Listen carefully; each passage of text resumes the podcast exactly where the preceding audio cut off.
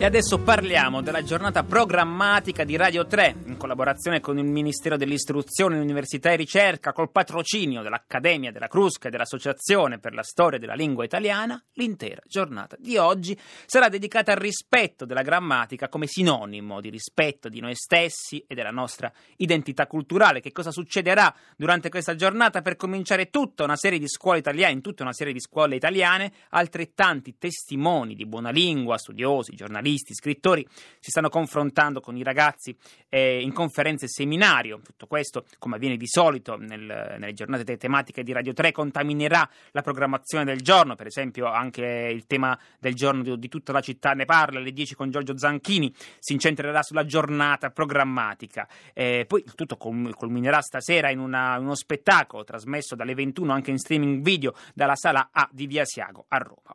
Noi abbiamo in linea proprio uno di questi testimoni di buona lingua in procinto di incontrarsi con gli studenti, lo scrittore Roberto Alaimo, ultimo libro pubblicato da Mondadori, Il primo amore non si scorda mai anche volendo. Buongiorno Alaimo.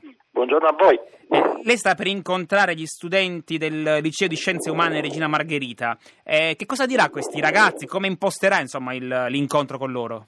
Ma guarda, guardi, tutta anche la, questa introduzione è talmente responsabilizzante che sto cominciando a preoccuparmi eh, perché quando uno entra in una classe non sa mai bene davanti chi si troverà.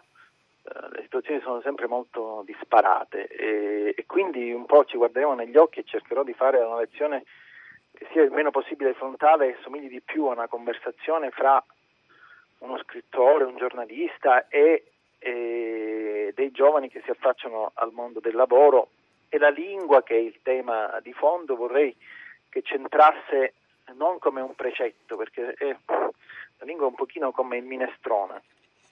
Fino a quando ti dicono che devi osservare determinate regole perché fanno bene, eh, tu avrai voglia sempre di mangiare qualcosa di diverso che somiglia più alle patatine fritte. Ecco, non che le patatine fritte non siano buone e non che il minestrone sia qualcosa che devi mangiare sempre, però diciamo che bisogna, come si dice qui in Sicilia, eh, dargliela col cucchiaino, nel senso che bisogna eh,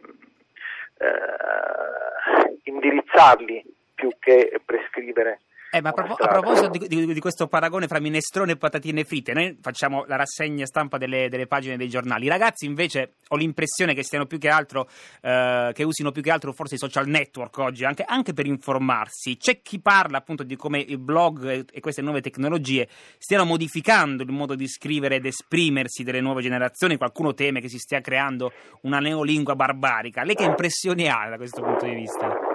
Premesso che io ormai mi sono reso conto che uso i social network per informarmi anche involontariamente, nel senso che molte notizie, specialmente di carattere locale, passano prima da Facebook eh, piuttosto che dai siti di informazione, che sono ormai scavalcati. Figuriamoci quando uno prescrive di, scrivere, di leggere il, il quotidiano, che è, è diventato uno strumento quasi paragonabile alla tavoletta d'argilla eh, almeno per loro. Dopodiché, come dire, non pretendo di dire una cosa particolarmente originale, ma la lingua eh, è un organismo che si modifica in continuazione, si è sempre modificato e secondo me fare un um, argine rigido, una diga eh, contro il cambiamento della lingua, eh, se questo argine è rigido, ripeto, non è un buon servizio perché eh, alla, nella flessibilità della lingua eh, si trova una, una risposta per, per, il futuro anche di questi ragazzi. Certo,